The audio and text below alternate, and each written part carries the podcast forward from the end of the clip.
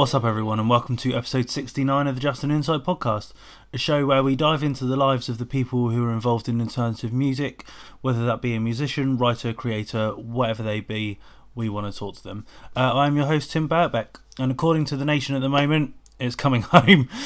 um, now, I know not everyone's going to be a massive football fan, uh, and I'm among the cynical football fans in our country, but you have to admit it, it's pretty exciting. Like, realistically, I never thought I'd see an England team win a World Cup in my lifetime. To be honest, because as I said, I'm quite quite cynical, but this is realistically one of the best chances England have to to win a World Cup. So, apart from all the shit that comes along with that, all the videos we've seen, the the bloke in Clapham Junction jumping off a double decker bus through a bus stop, got exactly what he deserved, in my opinion. All the twats who were jumping on emergency vehicles if they get arrested or whatever. Again, totally deserve it. But yeah, fingers crossed. Like Wednesday, bring it on. Let's let's see if we can get to the final and bring it home. I guess. But yeah, um, for regular listeners of the show, they'll know I like to do a little roundup of what I've been up to in the past week. Um, and apart from just trying to survive in this insane heat, um, if for those who don't know, I'm a six foot two pasty ginger guy with long hair. I'm not built for this weather.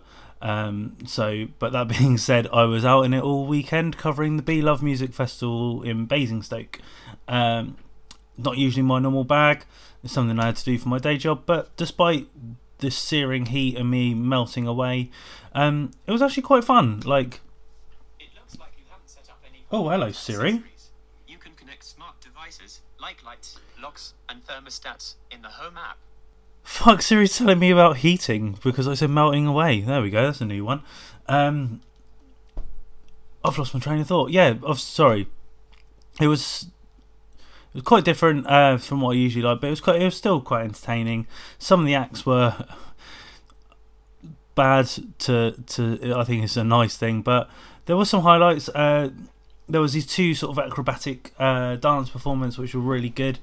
Uh, I've realised as I get older, my appreciation for kind of dance, theatre, and art and things like that has grown massively, which I'm totally okay with. Um, in terms of the music itself, Dream State, who were one of the bands that I was very excited to see, were really good, and I can understand why there's so much hype around them.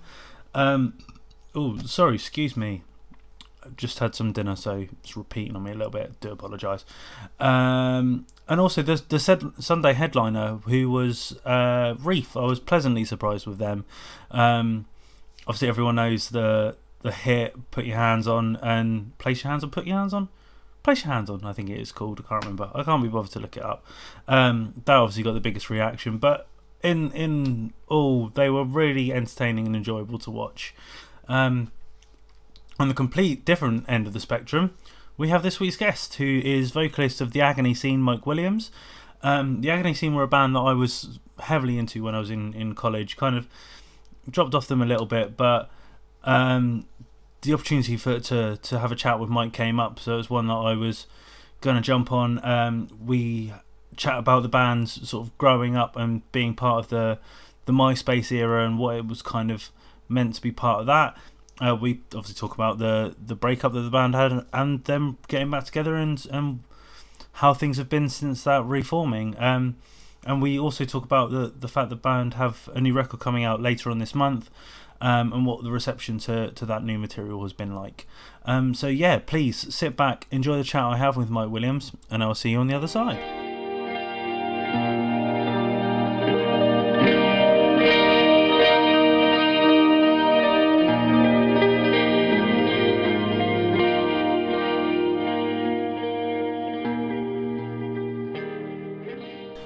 Joining me this week on the Justin Insight podcast is vocalist of the Agony Scene, Mike Williams. Mike, thank you very much for, for taking out the time to have a chat with me. How are you? I'm doing well, man. How are you? Yeah, very good. Had a bit of a busy day do, doing my day job, but get get to speak to your lovely self. So, so it's always a silver lining. so, to be spoken to.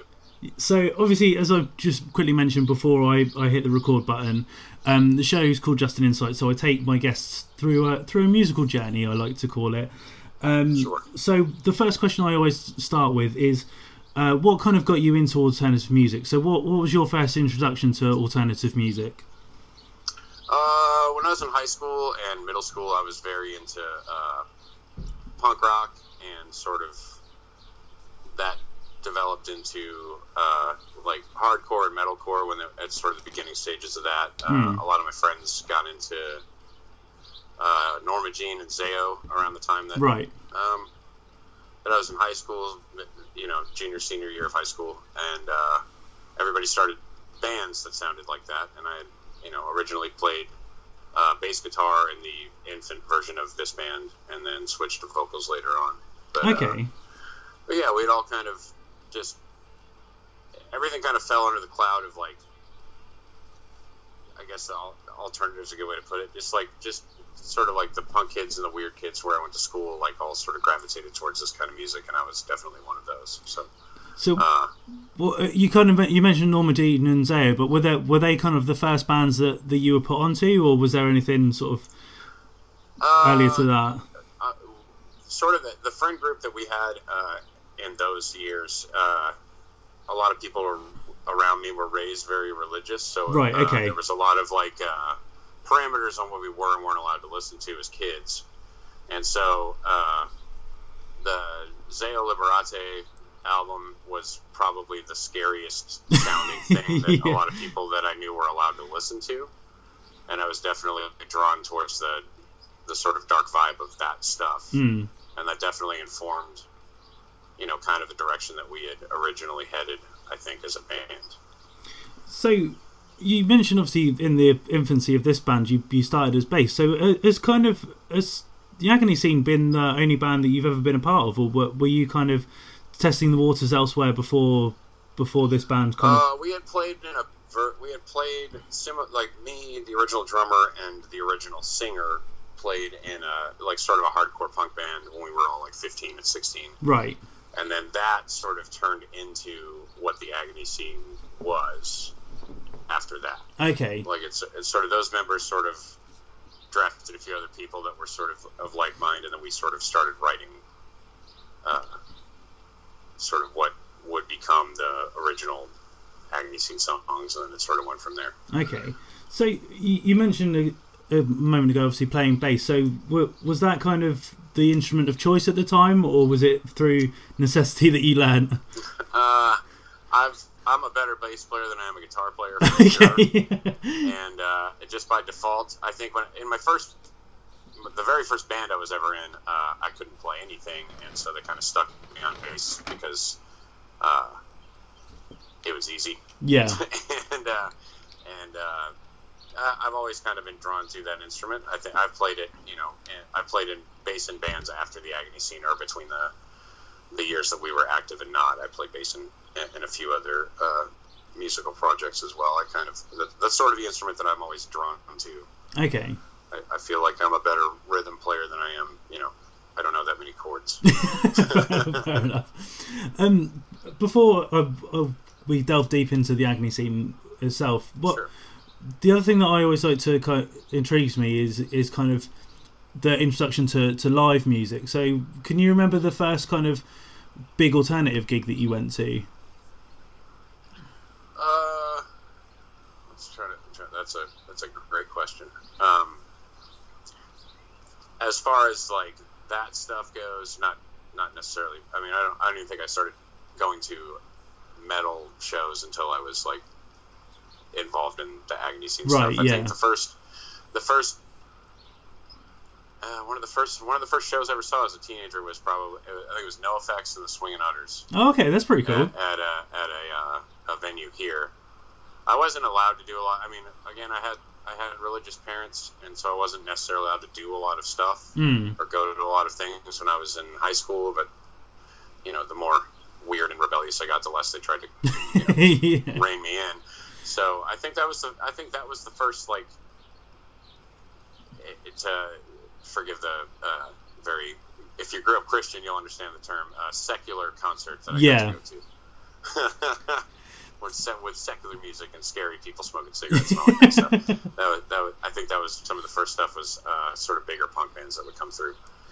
And then uh, we had a sort of a small coffee shop venue here where a lot of touring acts came through. I remember, you know, one of the one of the lineups at the time, seeing sort of uh, was uh, it was every time I die and Norma Jean and Bleeding Through on the same tour in a room that's probably holds 150 people. Oh wow! And that that was that was very early on in all of those bands' careers, and that was sort of because we get sort of like the you know touring bands would come through, but Tulsa wasn't necessarily a hub for big stuff at that time. So you know, Yeah. it, kind of, it was kind of catch catch a sketch can with shows uh, that weren't local bands here at that that period. So. Hmm. Um, but a lot, a lot of the early stuff that we all started going to was local stuff, and then you know us and a bunch of our friends all formed different bands that were sort of the, you know, hardcore metalcore genre at the time. Yeah. So it was really just going to see your friends play was the most shows we got we, we had at, at the time. anyway. Okay. And excuse us if, if I'm completely out of town, but obviously you mentioned sort of growing up religious. So obviously I know that there are kind of Christian metal bands. You obviously Zao you mentioned is, is one that is a very prominent one. So were you kind Sure. of looking to almost kind of get in that way into metal? Is is almost kind of being a, a Christian metal band, or or is that something that you wanted to steer away from? the the very earliest incarnation of the band was there were religious overtones to Okay. the lyrics uh, with the original singer, and we and we- we've kind of and then obviously our first album came out on Solid State, so it's hard to you know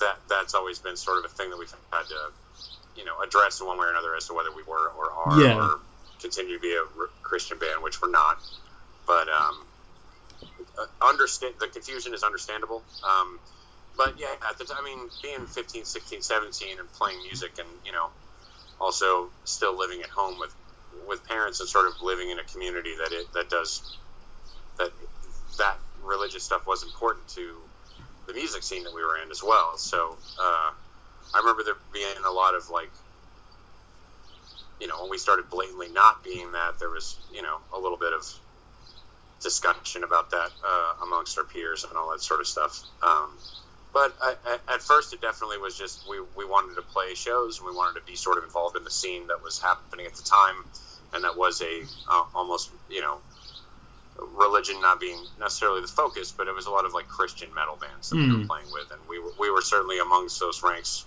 in the very early stages, and then it sort of evolved into what it is now, which is sort of a not bad. And, and when you mentioned obviously kind of stepping away from that and obviously having to kind of explain that to your peers. So was that quite a how, how was that kind of met in those early days, or was it because you were so young, people didn't really think about an I eyelid? think we had. I think we almost had a defined attitude about it, where it was sort of like, you, you know, like um, you, you, like when I was a kid or whatever. Like you, you like the way you like feel like what you what you're doing is rebellious. Yeah. It's- you kind of take a pride in the rebellion of it, and I think there to some degree we treated it that way. We're just like you know, we we kind of stepped. I, I I mean, we didn't make like a you know it wasn't like a press conference where like we're no longer We just we it just sort of went the direction it went, and I think the backlash to it, whatever the small degree of that was, sort of fed the fire of us to like, you know, I think we're doing the right thing yeah. for us. Well, if we get on to, to the agony scene itself now, so you talk me through how you mentioned obviously there was various early incarnations of, of the band, Sure. but but the the band that we like most people saw sort of in that early two thousands period, how how did that come to to form and and shape what what was to be the first inclination of the band? Um, I had left. I think we there was some like interpersonal stuff that I don't even want to talk about because it's preposterous. But I had, That's uh. I, I don't want to tell that story again, but I I, I left, uh, uh, and then there was I was replaced, and there was a couple of different singers before me in the very very early stages, Mm. and uh, I had gone on to play in a different band, play bass, and then eventually sing in a different band, um, while they were writing sort of the demos that be, that got them signed to Solid State. Um, and so I'd been gone for a while, and uh, the the singer at the time had left, and I think they just needed the spot filled, and I was uh, around and wanting to do it. And then we started writing what became the first albums worth of songs. A few of those songs existed already, and I think I came in and you know wrote new vocal parts over them, and then uh, that turned into what the first album was. So it was kind of like a a revolving door of people for a little bit, and then we kind of solidified it on the lineup, and then wrote the first record, and then recorded it uh, in fairly quick succession from me being in the band. And uh, again, uh, I keep harping back to you playing bass, but obviously people obviously know you now as the vocalist of the band. So, Right. w- was that something that you were always wanted to kind of pursue, or again, was it through necessity that that you would put into that Well, I didn't really. I mean, I, the the original version of the band, uh, or the punk, the, the hardcore punk band that we did early on, it was me and a different guy were sort of sharing vocal right. duties. Okay. And uh, and then when I left to join, or I left and then joined another band, uh, I kind of by default became the singer of that band. And then that singing in that band, I was playing bass and singing at the same time, and then we got a bass player, and then it was just the singer, and then that led me to want to just be a vocalist, and then that sort of turned into rejoining the agony scene as a vocalist. Okay. So That's a very convoluted. no, no, no, no. That's, so was it a case that, that, as you say, like you wanted to, you almost kind of felt more. You mentioned like the bass being sort of the thing that you were drawn to, but once you kind of got that taste for for being the front man, that you felt comfortable in that position. I've always felt comfortable as a vocalist, Hmm. and I, I, I was, ha- I mean, like I, I like playing an instrument, and I, I do like, I do like that, but I, it's, uh, I felt at the time stepping into just a vocalist position was pretty, uh, you know, I didn't have to buy gear, so it was, it was nice, to, nice to just show up and do something. And, Yeah. uh, yeah, and I, I, I think like, I, I kind of as we were writing the first record, I sort of developed the voice that I use now, like sort of, I wanted it to be a little less hardcore yelling and a little more shrieky and what it sort of turned into. We also Hmm. like uh, all sort of discovered Cradle of Filth at the same time. Nice. Chris and I did, and that was sort of like, well, this guy's sounds insane, and I sort of want to mimic something like that Yeah. mixed with the other stuff that I like. So that sort of where all that came from. And I don't know whether this is just my perception fro- from an outward view, but I think as soon, from, from the kind of early onsets of the bands in that kind of early 2000 period, you you were always one of the bands that kind of got grouped in with the likes of Bleeding Through, uh, Sure. Unearth, and things like that. So Probably, you, probably still to this day we do. exactly yes, but but I mean that as in the in a compliment in the fact that Of course, yeah, yeah. that you're kind of I don't know you were all as almost as soon as that debut album came out you were instantly within those top tier bands so how was it kind of being young going into that scene and almost being thrust in that that top position so to say Uh, I mean, I, I, I- love that your perception is that. I, would, I wouldn't say that touring or album sales or anything reflected that view of us. I think like we were like a fairly strong mid-level band, yeah uh, or like lower tier mid-level band when we started. We were also children. Like I was 19 when the first album came out, mm. which is which is a crazy age to do anything Yeah. on that level. Yeah. Um, and I think we're just. I mean, we literally just tried to. I mean, where we're from, like again, there's like a handful of bands, but like what we were doing wasn't. I mean, like nobody else around was doing what we were doing, and so Yeah. we like kind of entered into the like broader arena of you know we, we like there's no scene for this here at the time mm. and so we didn't really have other bands that sort of influenced what we were like and uh, so we just kind of figured that out as we as we were exposed to other bands in our genre that toured and all that stuff that sort of we kind of tried to figure out what we were yeah so to speak i mean like we, you know we out the gate we're like wearing makeup and fishnets and all that stuff and it's like Yeah. uh, like people don't really do that but uh but then we, I think we just were. I think we were just a genuine version of ourselves when we started, yeah and uh, and um, and then being kind of put out there around other people. It was sort of we kind of got we cut our teeth on tour, which is a weird thing to do yeah because I mean we, we were signed and then put a record out and then went on tour pretty much without ever touring before. mm. so like our first tour with uh, Demon Hunter and Extol was like the first tour we ever really did, and then going from there was like you know we're just a bunch of kids like kind of trying to figure out who we are and what our band is and sort of where we fit into the genre and that kind of thing because we we definitely do have the we wear the metalcore moniker you know whether we sound exactly like that or not Yeah. Like, I think I think we're a weird hybrid of what everybody likes in the band and you know that's just a shoe that fit the best at the time yeah.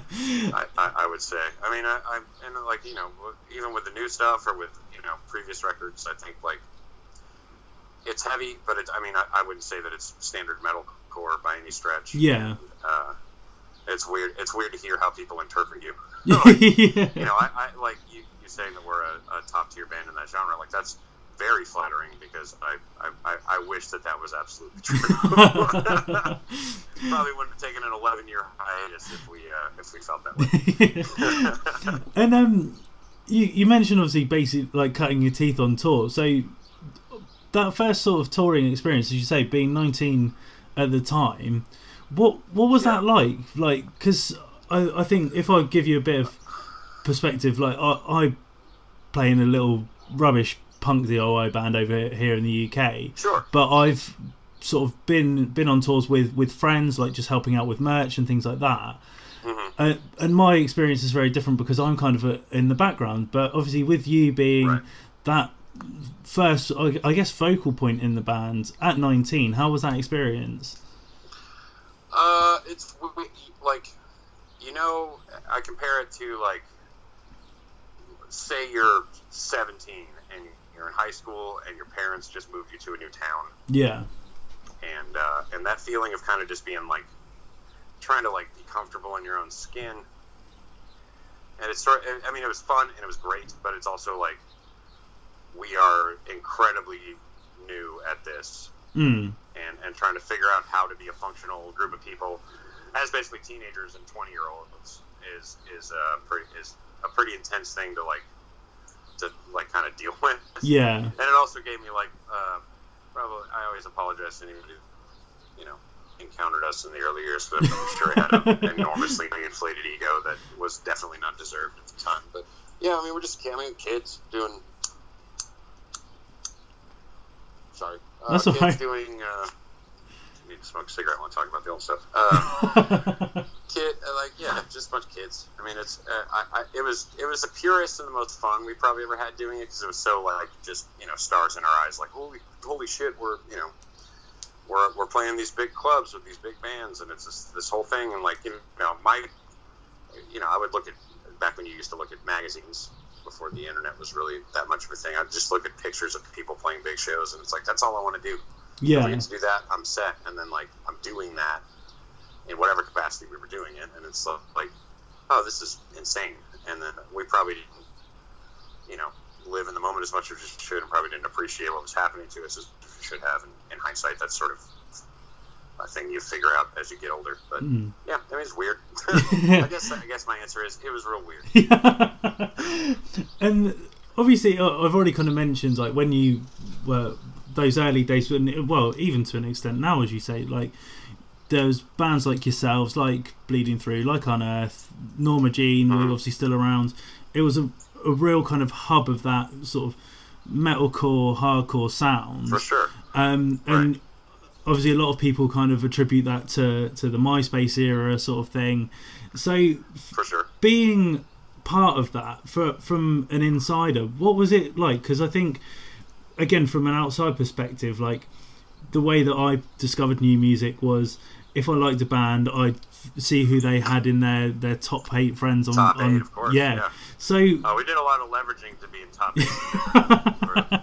Go on tour with uh, whoever was much bigger than us at the time and be like, hey man, could you, uh, just for the tour, cycle, would you just stick us in your top eight so people look at it? I totally, re- I, I haven't thought about that in a long time, but that is that is a bizarre thing yeah. to navigate that landscape. Also, like, I mean, not to sound like the oldest person in the world, but like all of that sort of like social media informing how music was going was so new. yeah, I'm not sure that anybody really understood how to process it or what it would turn into or anything like that. Because like the followers and sort of your numbers on the internet definitely started to matter a lot. Like we kind of saw the transition from physical CDs to digital music sort of happen in the span of our career, which is Hmm. weird.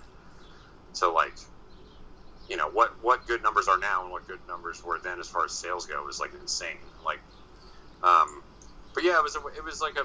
I mean, I think the first record there was way less of that. Second album definitely was more of a, uh, you know, how many how many MySpace friends do you have? And Yeah. top eight, and can you get into Lamb of God's top eight while you're on tour with them? And it's like that was a it was a weird like kind of social media marketing leveraging your weight with amongst other people's weight and trying to like I don't know. It's a weird thing to do. I don't think we paid enough attention to it, honestly. And then we didn't exist between the transition from MySpace to Facebook. So, like, you know, I feel like our MySpace numbers were pretty heavy. And then we came back, our, you know, we just missed the Facebook train.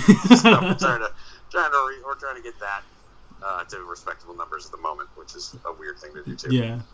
Um, but obviously, in terms of that kind of era, obviously between sort of your inception and the hiatus, obviously had three three records in quite Mhm. quite quick succession. I, I guess for uh, in terms of sort of nowadays, because sometimes bands take quite a few years to to get records out, and obviously all Right. those all those records, I think, still hold up to to this day. So, is is it a case of I don't know that because you were so in engrossed in what was going on and it was so fresh at the time that that the writing just came kind of came naturally, or, or how how was the Uh, work of those those three albums? the first the first one was just like our first batch of songs uh, with this lineup. Like, you know, we had all. Uh, I always say you have all time in the world to write your first one. Yeah, And, you know, we had all we had all of high school up until you know we kind of solidified what the sound was and and all and then like I just kept having kids.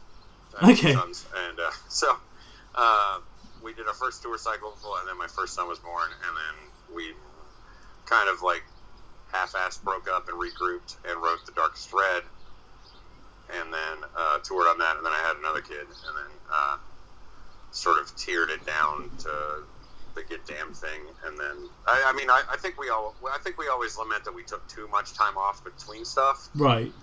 So I, I mean, I guess they are in pretty quick succession, but at the same time, it's like there was a ton of downtime on our end between writing and recording and getting back out. So Hmm. I think if we'd probably try to stay more consistent with our tour schedule, maybe we'd be in a different spot than we are now. But and then we took 11 years off and put another album out. So we definitely we definitely took our time on that one.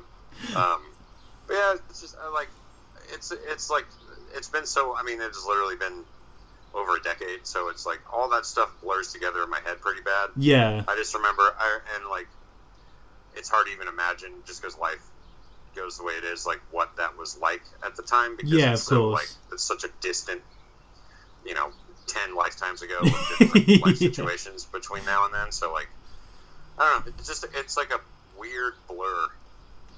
For, I think for I mean uh, those guys also Chris uh, the other guys in the band have a way better memory and stuff. So I'm probably the worst person to talk to about the past. Well, before we kind of get on to, to the break and obviously where we're at now, something I did I was dying to ask: the cover of Paint It Black. What? Where did that idea come from? Yeah. I've no, uh, painted, how did Paint It Black happen? We just played it in the room and then all of a sudden covered it. Fair enough. Uh, I think I think essentially like it sort of follows the sort of like that that riff that that sort of the beginning riff of that song. I think follows the sort of natural pattern of what the sort of Gothenburg inspired metal riffs that we're playing at the time was, and I Yeah. think somebody played it in the room like or figured that out or something or another, and then we all just sort of looked at each other and then learned it and then played it. I think we I think we figured out how to play it in, within a half an hour, and then there was some debate whether to even put it on the album, and then we actually yeah we weren't going to, and then I think in the studio we asked yeah ex- yeah there was a song we didn't like Dump that, that song, and then uh, d- did the Paint It Black cover as opposed to the other song. I remember being in the studio uh, when we were tracking it, and uh, Adam D from Killswitch did our first album, and I think I was sitting in the control room with him, and I was like, would you put a cover on your first album? And he just goes, nope. But, we, we, we did it. Fair enough. Yeah, just sort of. I mean, I think I think it literally you're just like we're dicking around, and it, it just sort of happened. Like it, I don't, think anybody came in the room was like we should cover Paint It Black. everybody high fived or anything.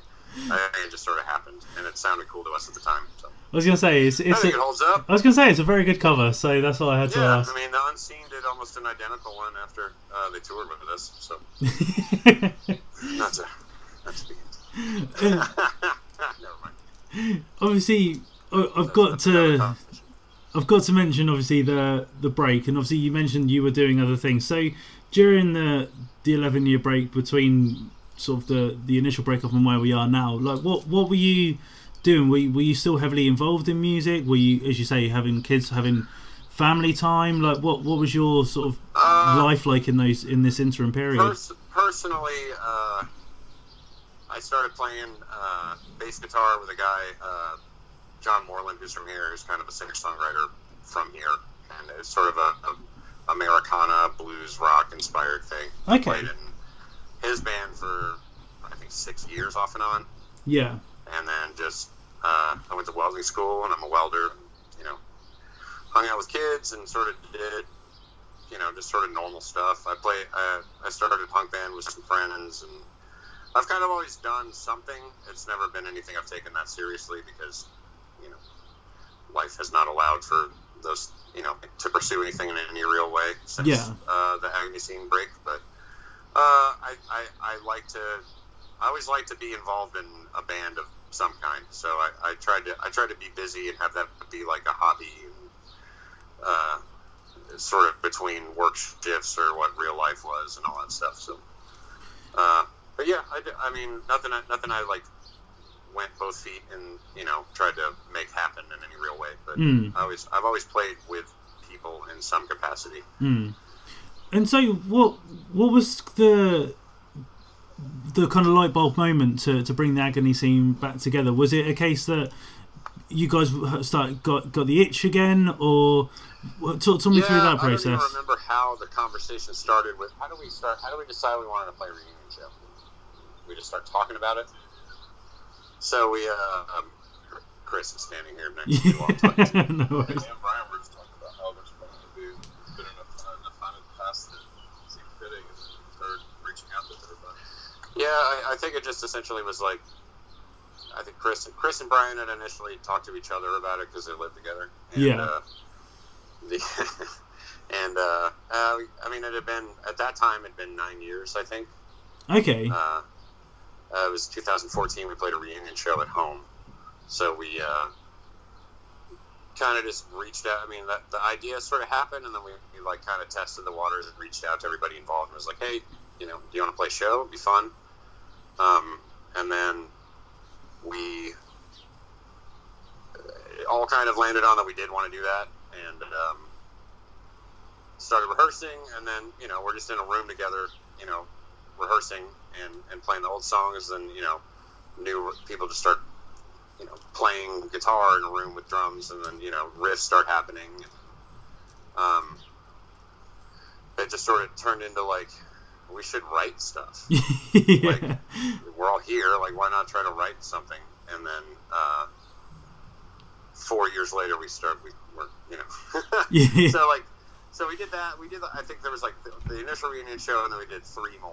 yeah. just playing around. Play, we played Arkansas a few times. We played here twice, and then that turned into like, let's write an EP, and we, you know, started writing a little bit. Uh, you know, and the over the, I think it was like 2015 and 16, we started half-ass writing, and then uh, a year and a half ago, we started really writing, and we sort of reached out to our management at the time, and we're like, "What do you guys think if we did an EP?" And they Yeah. were sort of, they were receptive, and then that turned into a conversation about just writing a whole album. Like if you're gonna, you know, spend the time and money making a four song EP, you might as well make a nine song full length. Yeah.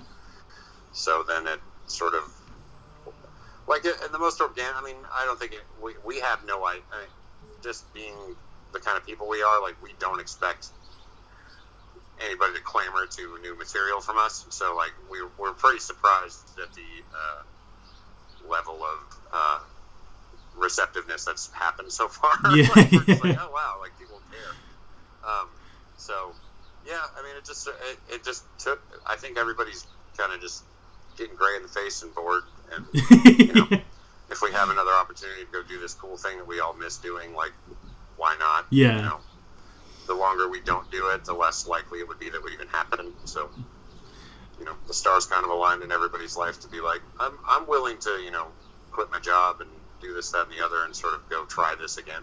So that's sort of where we're at now. Like, And with that first sort of reunion show, was it kind of dipping your toes in the water, or was it like getting back on the on the bike sort of situation? Uh, I remember it just being like, like it was like, it's one of those things like you just I I would. I, are you needing to leave soon? Okay. Um, I was. Uh, I think we were all kind of just like wanted to feel that thing again that we have, which is like playing together in the room. And Yeah. Playing the old songs and it's exciting and familiar and like, you know, and then and then playing playing playing it in front of people and you know we had like the greatest the greatest set of circumstances in the world which has been a ton of time we're playing at home and it's just like our friends and family and everybody it's you know like the first one was like the great like you know if we'd stopped there I would think everybody'd be pretty like happy that we did one that would that went so well and Yeah, and then it was like sort of I don't know it sort of sparked the uh, conversation of writing more from there. I mean, I, I think I don't think we had any intention of making another album when we started talking about the reunion shows. I think it was Mm. just a fun thing to try to do because we were all around, and you know, and then that that sort of that from there, I, I don't even remember exactly how it went, but it was like, well, let's start writing. yeah. Well, you've brought up writing, so we'll we'll move on to the new record that's coming out. Obviously, Sure. First record in since 2007. So, what what's kind of been different for for you in terms of influences, sort of lyrically? Obviously, fr- from listening to the two tracks that you've released, there seems to be a bit more of a brutality in in your vocals and the way that the guys play as well. So. uh, Is is that something that you, you look to? What kind of influences were, were you guys delving into? Uh, I think we definitely don't. I mean, we definitely don't sit down and like, all right, this one's going to be super pissed. Just, like, yeah. like, like, there's not that much thought or like deliberate thought that goes into like this is what we want to sound like. yeah. I think uh, every every one of our albums is different enough that we're just this is where we're at um, at the time, and this is the best songs we've written for this period of time and whatever. And that's I think definitely true with this one. We had like a pretty decent number of songs or parts of songs kind of nailed down, and then uh, we wrote two things back to back that sort of was like, oh, this is what it should be like. And these are songs you haven't heard yet, so I, can't, I don't necessarily talk about Yeah, what cool. they are. Like they're unreleased songs, but we had two sort of back to back that was like, this is the feel and vibe that is making the most sense, and let's write to this. Yeah, And then from there, it sort of turned into what Tormentor is, and you know, um, but uh, I think musically, um, I don't know. I think everybody's more on the you know black metal and thrash metal kind of area. I think we just wanted like I think the only the only thought I think anybody had as far as what we were doing at the time for what direction was like I just want to make a metal record. Like I Yeah. don't want it to sound like it's 2007 again and we're back to you know we're thrown back and putting you know our makeup and fishnets back on.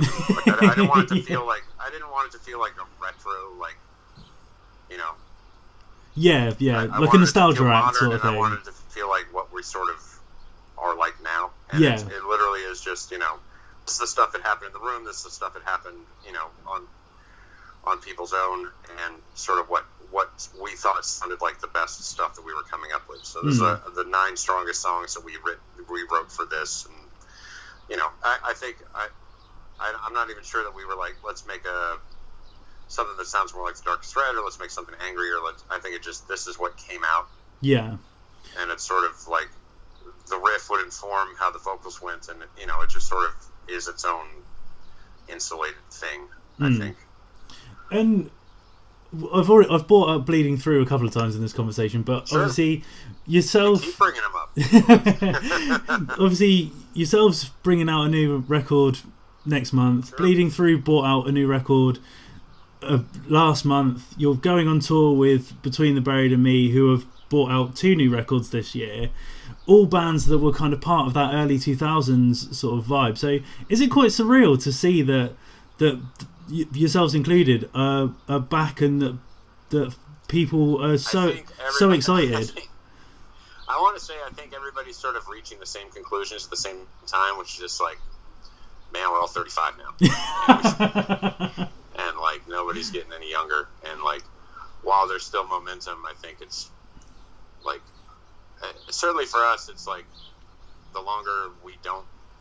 Like we want to do this, and the longer we don't do it, the less likely it's going to happen. yeah, just because and uh, I feel like you know definitely bands from that are our peers or whatever are from the same era uh, putting material out at the same time we are is definitely helpful for us to kind of ride that wave of like everybody's back or you know what I mean like yeah, so uh, I don't think. I mean, I'm I'm so checked out of stuff. Sometimes, like I don't even like. I think I, I, didn't know the. I, I don't know the amount of people that are putting out new stuff that were right, okay, our, our peers or whatever. Just because I like, I don't. I just pay very little attention to anything outside of my weird little bubble. So, uh, uh, but I mean, it's. I think the timing's great. I think it sort of helps everybody if everybody's doing it at the same time. yeah, of Like, course, like I think we're definitely benefit from the sort of like resurgence of you know early 2000s metalcore being like a thing that people care about again. I think I think we're definitely going to benefit from that as far as like people giving us a listen because we're you know kind of lumped into that peer group. yeah. Perfect, Mike. And before I let you go, how I like to, to end these conversations is to to ask my guest uh, what their favourite song is, but with a bit of a twist. So, what Okay. what is your favourite agony scene song that you like to perform live, and why? Oh man, uh, I think it- it's again it's been a long time. uh, I, I, I, I like uh, scapegoat is always very fun Yeah. because I think it's we get the biggest response from that typically, and uh, it's a fun. You know, I kind of turn the chorus live into almost like a call and response kind of thing. Yeah. So that's that's definitely a fun song. I think that that middle break that gets heavy is always incredibly fun to watch people react to. yeah, Um, I, I think it's just uh, yeah, it's like you know you always want it, it's always fun to play that like I mean I think that's other than Paint It Black I think that's our most downloaded or listened to song as far as what I'm as far as what I'm aware of and uh, it definitely gets it elicits a response that makes playing the show fun. perfect, brilliant. Mike, Uh, oh, as far as oh, uh, I don't know, old stuff. I think uh, like very old stuff. I think Habeas Corpus is probably way up there as far as like first record stuff. yeah. uh, that that one is fun as well. Cool. Perfect. Mike, thank you very much for your time. Really, Yeah, man, really thanks for having appreciate it. And I can't wait to hear the new record. Really looking forward to it. I can't wait for you to hear it, either, buddy. Take it easy. yes, sir. Talk to you Cheers. Bye.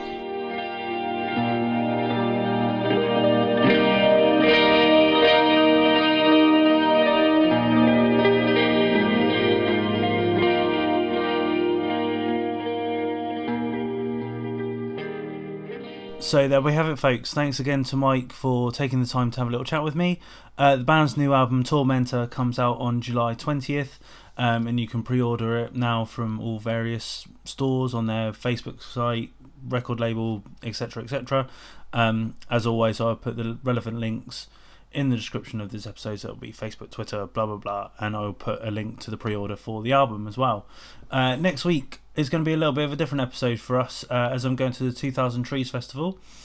Uh, so I'm going to try something a little bit different, and I'm going to do like a review show of the festival whilst we're at the festival.